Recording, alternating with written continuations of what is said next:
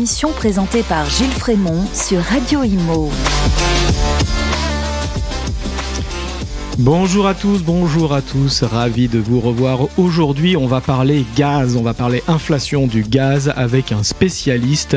Ce spécialiste, c'est Sébastien Dongui. Bonjour Sébastien. Bonjour à tous. Alors Sébastien Dongui, vous êtes euh, responsable de l'agence Île-de-France chez Opéra Énergie. Vous êtes un grand spécialiste. Opéra Énergie, c'est un courtier en énergie. Présentez-nous rapidement euh, la société Opéra. Oui, alors Opéra Énergie, c'est le leader et le pionnier du courtage en énergie en France. Euh, c'est une société qui compte aujourd'hui 130 collaborateurs avec une présence nationale et nous accompagnons euh, tout type de clientèle professionnelle uniquement, fait pas de particulier, qui va de la petite boulangerie de quartier aux gros industriels, aux copropriétés, aux bailleurs sociaux et autres. Donc vous bossez avec les syndics. Mmh. Euh, vous avez combien de contrats à, peu près en gestion? Alors moi, si je parle personnellement euh, des contrats négociés par mon biais par mois, j'en négocie entre une, entre une cinquantaine et 100 par mois. Euh, au niveau d'Opéra Énergie sur l'ensemble du groupe, ça doit être, on doit bien approcher les, les 1000, j'irais. D'accord. Donc, alors c'est vrai que l'énergie, le gaz, l'électricité. Aujourd'hui, on va parler euh, du gaz. Euh, les syndics s'en étaient jamais vraiment préoccupés, les copropriétaires non plus, euh, tant que les niveaux de prix étaient tout à fait raisonnables, mhm. voire euh, bas. Euh, C'était un poste important dans le dans les charges de l'immeuble, mais pas mirobolant. évidemment, il y a la crise qui est arrivée, et aujourd'hui, on est tous devenus, enfin nous, les syndics, les gestionnaires, des grands spécialistes du marché du gaz, mais on a quand même besoin de professionnels comme vous, des courtiers, pour nous accompagner Comment comment on en est arrivé là en octobre, novembre, décembre, là où on était mmh. au plus haut du pic du cours du gaz, on parlait de 200, 220 euros le mégawattheure, alors Jusqu'à 300, 300 euros, mmh. alors que euh, trois ans plus tôt, on était à 20, donc ça a fait x10. Comment on en est arrivé là? On entend parler de l'Ukraine, des centrales nucléaires, euh, du post-Covid. Comment on en est arrivé là? En fait, c'est un peu la suite logique du Covid. Euh, rappelez-vous, en 2020, on avait ces images des pétroliers qui se débarrassaient du pétrole. Euh, pourquoi? Parce que euh, l'offre et la demande s'étaient effondrées puisqu'il y avait un confinement mondial. On a vécu exactement la même chose en électricité en gaz. Quand vous avez l'ensemble de la planète qui se confine, on ne consomme pas les volumes qui étaient prévus et la production, elle devient inutile.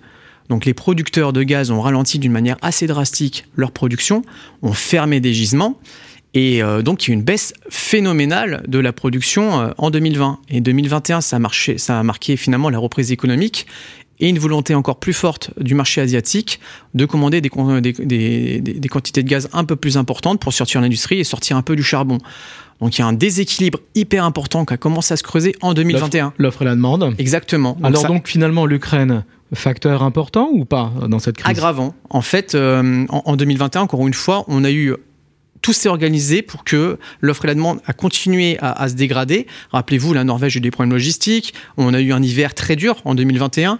On a eu les premières annonces de centrales nucléaires qui allaient fermer. Donc, quand vous arrêtez un, réacteur, on sait bien qu'il va falloir compenser avec d'autres moyens, notamment le gaz.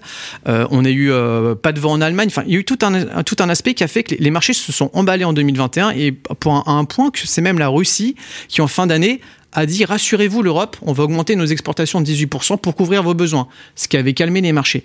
Après, l'Ukraine, c'est pas l'entrée en guerre qui a fait euh, une, augmentation des cours, c'est surtout euh, l'arrêt du projet Nord Stream 2, qui devait être une vraie bouffée d'air euh, pour le 1er janvier 2023, et ensuite bah, Nord Stream 1 qui n'est plus utilisé. C'est encore une fois une baisse drastique de la demande. S'ensuit, on a eu la production nucléaire la plus basse qu'on ait jamais enregistrée, puisqu'on a eu plus d'un réacteur sur deux à l'arrêt. L'hydroélectrique, les barrages n'ont pas marché. On a eu des sécheresses, euh, on a eu la production la plus basse du monde. et, les marchés, donc en août, sont vraiment emballés, puisqu'on allait vers une rupture. Et suite à ça, il y a eu un dégonflement parce qu'il y a eu un ralentissement très important de la consommation chinoise. Et du coup, tous les méthaniers se sont redirigés vers l'Europe, ce qui nous a permis de remplir nos cuves. Alors, Concours de circonstances, donc, mais on l'a bien compris, le facteur déclenchant, c'est cette sortie, euh, sortie du Covid, donc on paye encore un peu le prix euh, de, de, ce confinement. Euh, au final, aujourd'hui, et là on va parler un peu plus des copropriétés, des copropriétaires, des syndics, de leur métier, comment ils gèrent euh, cette crise, comment ils y ont fait face. Finalement, est-ce que on a vu, on est encore un peu dans l'hiver, même s'il fait très doux, mais on est quand même en février, donc c'est plutôt la fin de l'hiver, la sortie de l'hiver. Est-ce qu'on a vu beaucoup de copropriétés euh, fermer leur chauffage, ne pas rallumer leur chauffage, parce qu'on entendait ça hein, en, octobre, novembre, euh, ou alors réduire peut-être la période de chauffe, mais au final, est-ce qu'on a eu beaucoup de copropriétés qui n'ont pas rallumé le chauffage? Il y a encore des vieux contrats. Hmm. Alors, il y, a, encore des vieux contrats, et tous ceux qui ont fixé leur prix en 2020-2021 sur des durées longues n'ont pas encore été concernés par la hausse, parce qu'ils ont fixé les prix à des moments où les marchés étaient bons. Euh, tous ceux qui ont eu des contrats à renégocier en fin d'année 2021 et toute l'année 2022 et aujourd'hui, eux se prennent la hausse de plein fouet. On voit que beaucoup vont faire des efforts sur leur consommation. Des arrêts brutaux de la chaufferie, j'en ai vu, mais c'est vraiment un des cas très très limités. Euh, c'est peut-être une ou deux copros sur, euh, sur, une, sur, sur mille. Euh, mais en tout cas, on sent quand même une volonté de, consommer moins, ce qui est une bonne chose. Parce que moins on va consommer, plus le déséquilibre offre-demande va, va pas s'aggraver et et on, grâce à des efforts, je dirais, européens, on pourrait limiter euh, la hausse aussi. Parce que justement, ces vieux contrats qui couraient encore euh, là cette année, euh, mm. moi-même, j'en ai signé pas mal à l'époque, en 2020, en 2021, pour une durée de 3 ans. Mm. Donc j'étais encore couvert, nous étions encore couverts mm. sur ces contrats. On était à 20 euros, 30 euros la molécule à l'époque. Pourquoi on était à ce prix-là à l'époque? C'était le point de rencontre entre l'offre et la demande à ce moment-là. On était en plein, co en, en, 2020, on négociait des prix à 15 euros du mégawattheure. Plein Covid, donc ah plus d'offres de gaz que de demandes. Il y a exactement on était bien en dessous des moyennes de prix et je me rappelle qu'on disait à nos clients bloquez vos contrats sur le plus longtemps possible parce que c'est comme si je vous proposais un, un, appartement à Paris à 2000 euros du mètre carré. On pourrait l'avoir à 1800, mais à 2000 c'est un bon prix. Et effectivement, les fournisseurs à l'époque nous appelaient pour nous faire mmh. signer des contrats de 3 ans mmh. et on les a signés. tout le monde y allait. Ouais. il y en a certains qui ne sont pas allés, mais en général les gens euh, étaient un peu rationnels et bloquaient leur prix. Ouais, tout à fait. Alors on revient à 2023, 2000, fin 2022, 2023. On a le bouclier tarifaire. Mmh. Euh, le bouclier tarifaire, on a à peu près compris comment ça marchait. Mm. Rappelez-nous en deux mots comment fonctionne le bouclier tarifaire. Il y a un plancher, il y a un plafond. Exact. Donc je vais parler de celui de 2023, ce qui a un petit peu évolué au 1er janvier. Donc le nouveau seuil d'éligibilité euh, du bouclier tarifaire, c'est 78,50 euros du mégawattheure. Euh, donc c'est-à-dire que si votre prix facturé dépasse ce seuil-là, vous êtes en droit à un remboursement. Euh, le nouveau principe du bouclier tarifaire, c'est que c'est plus la copropriété qui fera l'avance de trésorerie. Vous serez facturé directement avec votre droit au bouclier tarifaire sur votre facture et c'est le fournisseur qui va assumer cette avance de trésorerie. Et c'est le même principe qu'avant, c'est qu'il y, y, a un plafond. Le plafond, c'est le niveau qu'aurait dû atteindre le tarif réglementé s'il n'y avait pas eu de bouclier tarifaire. Donc s'il n'y avait pas eu de, fixation de l'État euh, en octobre 2021, euh, le, tarif réglementé ne serait pas 64,90 mais à bien plus. Et eh bien si le, si le tarif réglementé descend en dessous de 78,50, par exemple, ça veut dire qu'il n'y a plus de bouclier tarifaire. Si le bouclier il est à 100 et que vous payez 110, euh, le dépassement de 10, ce ne sera pas pris en charge, ce sera payé par la copropriété. Alors bouclier tarifaire, ça veut dire c'est l'État qui paye. Mm. ça coûte un bras, j'imagine. Payer le chauffage. Ouais, je crois que 60 milliards, il me semble. Alors, qui c'est qui paye? C'est le contribuable, la dette publique Est-ce que les fournisseurs sont mis un peu à contribution? C'est de la dette. Donc c'est que de la dette publique. Et aujourd'hui, donc on en est à combien? Il me semble 60 milliards. Alors 60 milliards, donc c'est un quoi qu'il en coûte. C'est un quoi qu'il en coûte. Énergétique. Alors Évidemment, on peut euh, dire que s'il n'y avait pas eu cette aide, il y aurait eu d'autres pertes ailleurs mm. dans, le, dans, le, dans, les différents secteurs euh, de l'économie et que la balance euh, finalement peut se rééquilibrer. Mais c'est un quoi qu'il en coûte énergétique. Je crois d'ailleurs que le FMI a demandé quand même à la France de se calmer. Ouais, le FMI et, l'Europe aussi. après, dans le quoi qu'il en coûte, si on avait laissé les marchés à leur niveau actuel, il me semble qu'il y aurait eu trop d'inflation et l'État aurait été obligé d'augmenter tous les, tous les les, fonctions, euh, enfin les fonctions d'État, et ça aurait été une balance euh, pas rentable. D'accord. Bon, bah, on fait, on va dire qu'on fait confiance à, à, ceux qui euh, pilotent le budget des finances publiques. on a vu pas mal de, de syndics, de gestionnaires dans cette période là très où on était au pic en septembre, octobre, novembre, devoir signer un peu dans la précipitation et avec des informations peut-être un peu lacunaires, euh, des nouveaux contrats mm. euh, pour leur copropriété, puisque les vieux contrats arrivaient à échéance à ce moment-là, c'est pas de chance. Mm. Euh, ils ont signé des contrats. Alors on a le choix entre un prix indexé ou un prix fixe. Prix fixe, c'est vrai que c'était plus intéressant euh, quand on s'engageait sur une période de deux ans, voire trois ans. Mm. Donc pas mal de syndics, enfin des syndics ont signé pensant bien faire. Mm. Euh, des contrats de deux ans à des prix quand même qui sont très élevés, euh, pensant qu'ils allaient, ça allait encore augmenter. Aujourd'hui, ça a baissé. On va en Oui. parler tout à l'heure. Euh, ils ont donc engagé leurs immeubles dans ces contrats. Est-ce qu'ils peuvent aujourd'hui les dénoncer? Malheureusement, non. Quand, quand vous fixez un prix, quand, quand vos clients ils achètent un prix cher, le fournisseur l'achète aussi. C'est-à-dire que pour fixer un prix, le fournisseur, il va couvrir le volume de la copropriété par année de contrat. Donc, ils font une avance de trésorerie. Si un contrat a été résilié du jour au lendemain, le fournisseur ne pourrait pas se payer au gré des factures de, de son avance de trésorerie et il perdrait de l'argent. Un prix est fixe parce que le fournisseur, il a couvert son volume. On parlait tout à l'heure des copropriétés qui ont bloqué leur contrat en 2020 et qui n'ont pas subi de hausse parce que c'est- le contrat a été bloqué. C'est le même principe. C'est euh, ce, qui, ce qui marche dans un sens marche dans l'autre. Alors c'est le droit des contrats, hein. Oui. Euh, c'est la loi des parties. Euh, cependant, j'imagine la situation très inconfortable dans Mm. laquelle se retrouvent les gestionnaires. J'espère pour eux qu'ils se sont fait couvrir par l'Assemblée générale, ça pas de problème, ou à minima par le Conseil syndical, mais le Conseil syndical aujourd'hui, sans laver les mains, il n'a pas de pouvoir décisionnaire, il n'a qu'un euh, Mm. devoir euh, consultatif. Exact. Mais après, ils ont une belle responsabilité. Parce qu'effectivement, moi, tous les dossiers que je traite au quotidien, je dirais que 95% passent par conseils syndicaux. Euh, on peut pas voter euh, un contrat de gaz en assemblée générale parce que c'est pas compatible avec les délais. Ça, ça marche pas. Euh, c'est- compliqué de prendre des décisions en ce moment.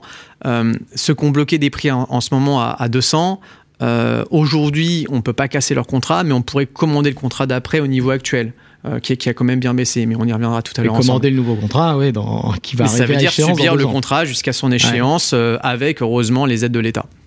On a vu également dans cette période hein, un peu de, crise, hein, euh, certains fournisseurs vouloir euh, dénoncer ces vieux contrats, les résilier d'office, de façon unilatérale. D'autres fournisseurs vouloir compenser le surplus de volume de gaz euh, indiqué dans le contrat. Euh, il y a eu des tensions avec certaines associations de consommateurs. Euh, le- les professionnels sont aussi montés au créneau. J'ai des fournisseurs qui euh, ont voulu me tester. Ai dit euh, hors de question. Un contrat est un contrat. Euh, ça a vraiment existé, ça? Est-ce que ça a été massif? Et comment ça s'est fini? Alors oui, il y a eu ça sur certains fournisseurs. Euh, pas les fournisseurs qui ont fait ça, c'est pas dans le but de, de- faire du gras, je le dirais comme ça. C'est vraiment que au démarrage de leur contrat, qui ça c'était que sur les contrats fixes, quand ils ont fixé le prix, en fait, ils avaient une structure d'achat où ils ne couvraient pas 100% du volume qu'ils pensaient que le client les consommait. Ils achetaient 90%. Quand vous achetez 90% du contrat et que le client finalement fait forcément des dépassements, parce qu'il ne va, pas- consommer moins que prévu, et que les marchés s'emballent x 30, euh, oui, le fournisseur subit des pertes importantes et ont été obligés d'aller vers leurs clients concernés pour dire nous, sur ce contrat-là, on n'est pas rentable, on risque la faillite si on laisse faire sur tous nos contrats et va, on va vous compenser juste le dépassement au marché du jour le jour, donc au marché spot.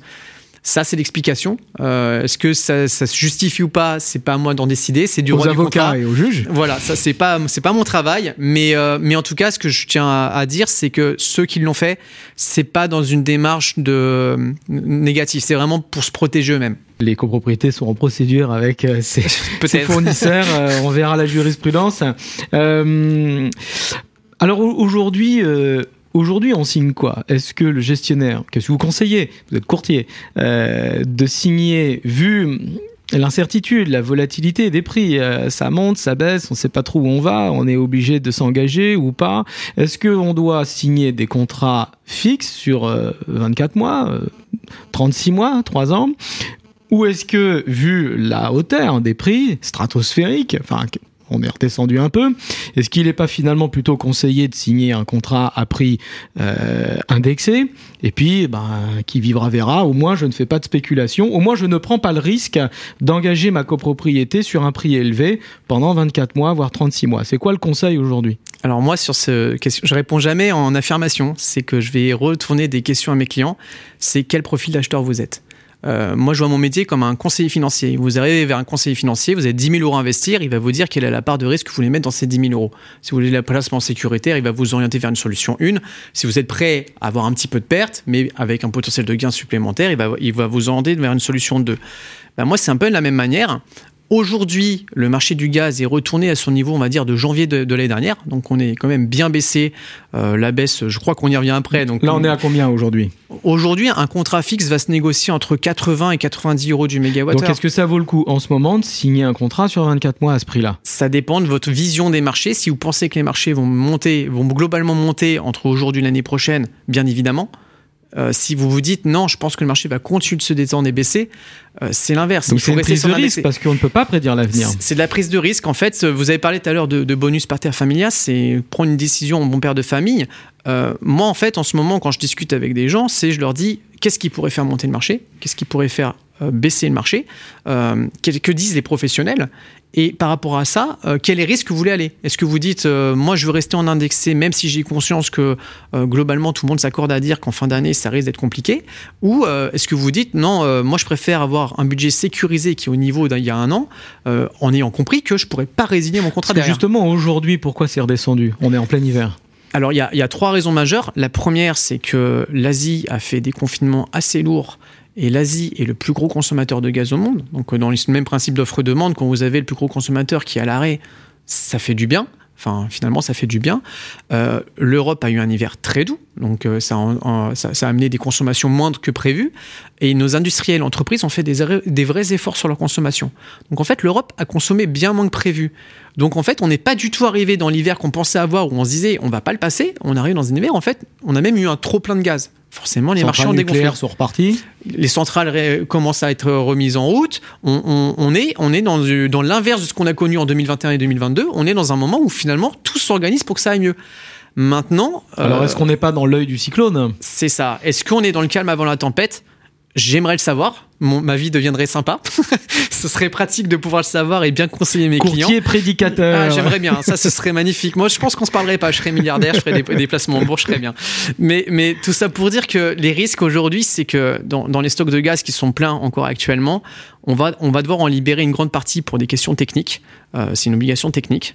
Euh, et derrière, on va devoir re-remplir nos, nos, nos, stocks de gaz sans l'approvisionnement massif euh, russe et finalement avec du GNL. Le problème du GNL, c'est que les gens, il va falloir que tout le monde comprenne qu'on n'est plus du tout dans le monde du pipeline. C'était l'approvisionnement massif et pas cher.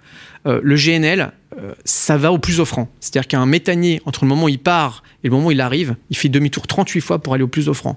Pour vous donner une ordre d'idée, le Pakistan, en fin d'année dernière, ils ont subi des, des, blackouts, c'est-à-dire plus d'énergie, plus d'électricité, plus nulle part parce que l'Europe était prête à acheter les méthaniers plus chers qu'eux. Si demain la Chine sort de, son, de, sa torpeur et, ce qui se bat, ce qui risque d'arriver. Après, ils ont leur pipeline qui va être ouvert au 1er juillet, euh, janvier 2024 avec la Russie, normalement, si les travaux se passent bien. Mais on, risque de se battre un petit peu avec d'autres sur les commandes de gaz liquéfié. Et si on reste dépendant comme, euh, comme on avait la queue euh, dans, une consommation normale, on, on, serait en manque de gaz. Donc ça, si moi je devais faire un pari personnel sans, en, expliquant bien que je, ne suis pas devin, euh, je, pense que ceux qui fixent un prix en ce moment sur une durée pas longue font pas une mauvaise affaire. Je, je pense pas. Pour euh, profiter de cette petite période euh, de baisse pour fixer un prix. Je pense est-ce qu'on peut, est-ce qu'on peut signer aujourd'hui un prix à 80-90 euros qui démarrera que dans 12 mois? Oui, c'est toute la margie des, des, marchés euh, de gaz qui sont de type boursier. Euh, Quand bien même dans 12 mois, on serait remonté à 200 euros. Ouais, pour, pour un titre d'exemple, moi j'ai des, des, des, dizaines et dizaines de contrats, voire même des centaines. Euh, on a bloqué les contrats en 2020 avec un démarrage en 2023. Donc là, j'ai des clients qui commencent leur année avec un prix à 20 euros du mégawattheure. Et ça, les fournisseurs acceptent oui, c'est dans le même principe. Ils ont couvert le volume au moment de la signature du contrat. Donc en fait, comme je le dis souvent à mes clients, un bon contrat, c'est un contrat négocié au bon moment. En ce moment, c'est très compliqué de savoir les bons moments parce que les marchés sont très volatiles. Mais, mais nous, ce qu'on essaie de faire, c'est on enregistre le prix signé du client. Et si le marché descend en dessous de son prix, on peut proposer une négociation anticipée. On ne peut pas casser le contrat, mais on peut commander le contrat d'après.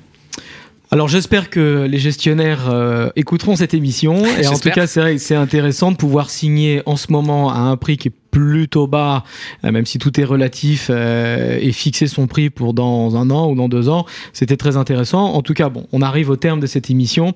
Je pense qu'on a fait le tour hein, de, du marché, on a, on a une meilleure vision. Je vous remercie euh, Sébastien Dongui. Je rappelle que vous êtes responsable de l'agence Île-de-France chez Opéra Énergie. Opéra Énergie qui est un courtier en énergie. Aujourd'hui, tous les syndics ont leur courtier en énergie, comme on a un courtier en assurance, etc. Et donc c'est euh, heureux d'avoir des professionnels comme vous qui nous accompagnent. Je vous remercie euh, beaucoup. Merci à vous. Sébastien. Merci à tous nos auditeurs. J'espère que cette émission aura été instructive, comme d'habitude. Et euh, je vous souhaite une bonne fin de journée. Je vous dis à la prochaine. Ciao. Mille millième, une émission à réécouter et télécharger sur le site et l'appli radio.imo et sur toutes les plateformes de streaming.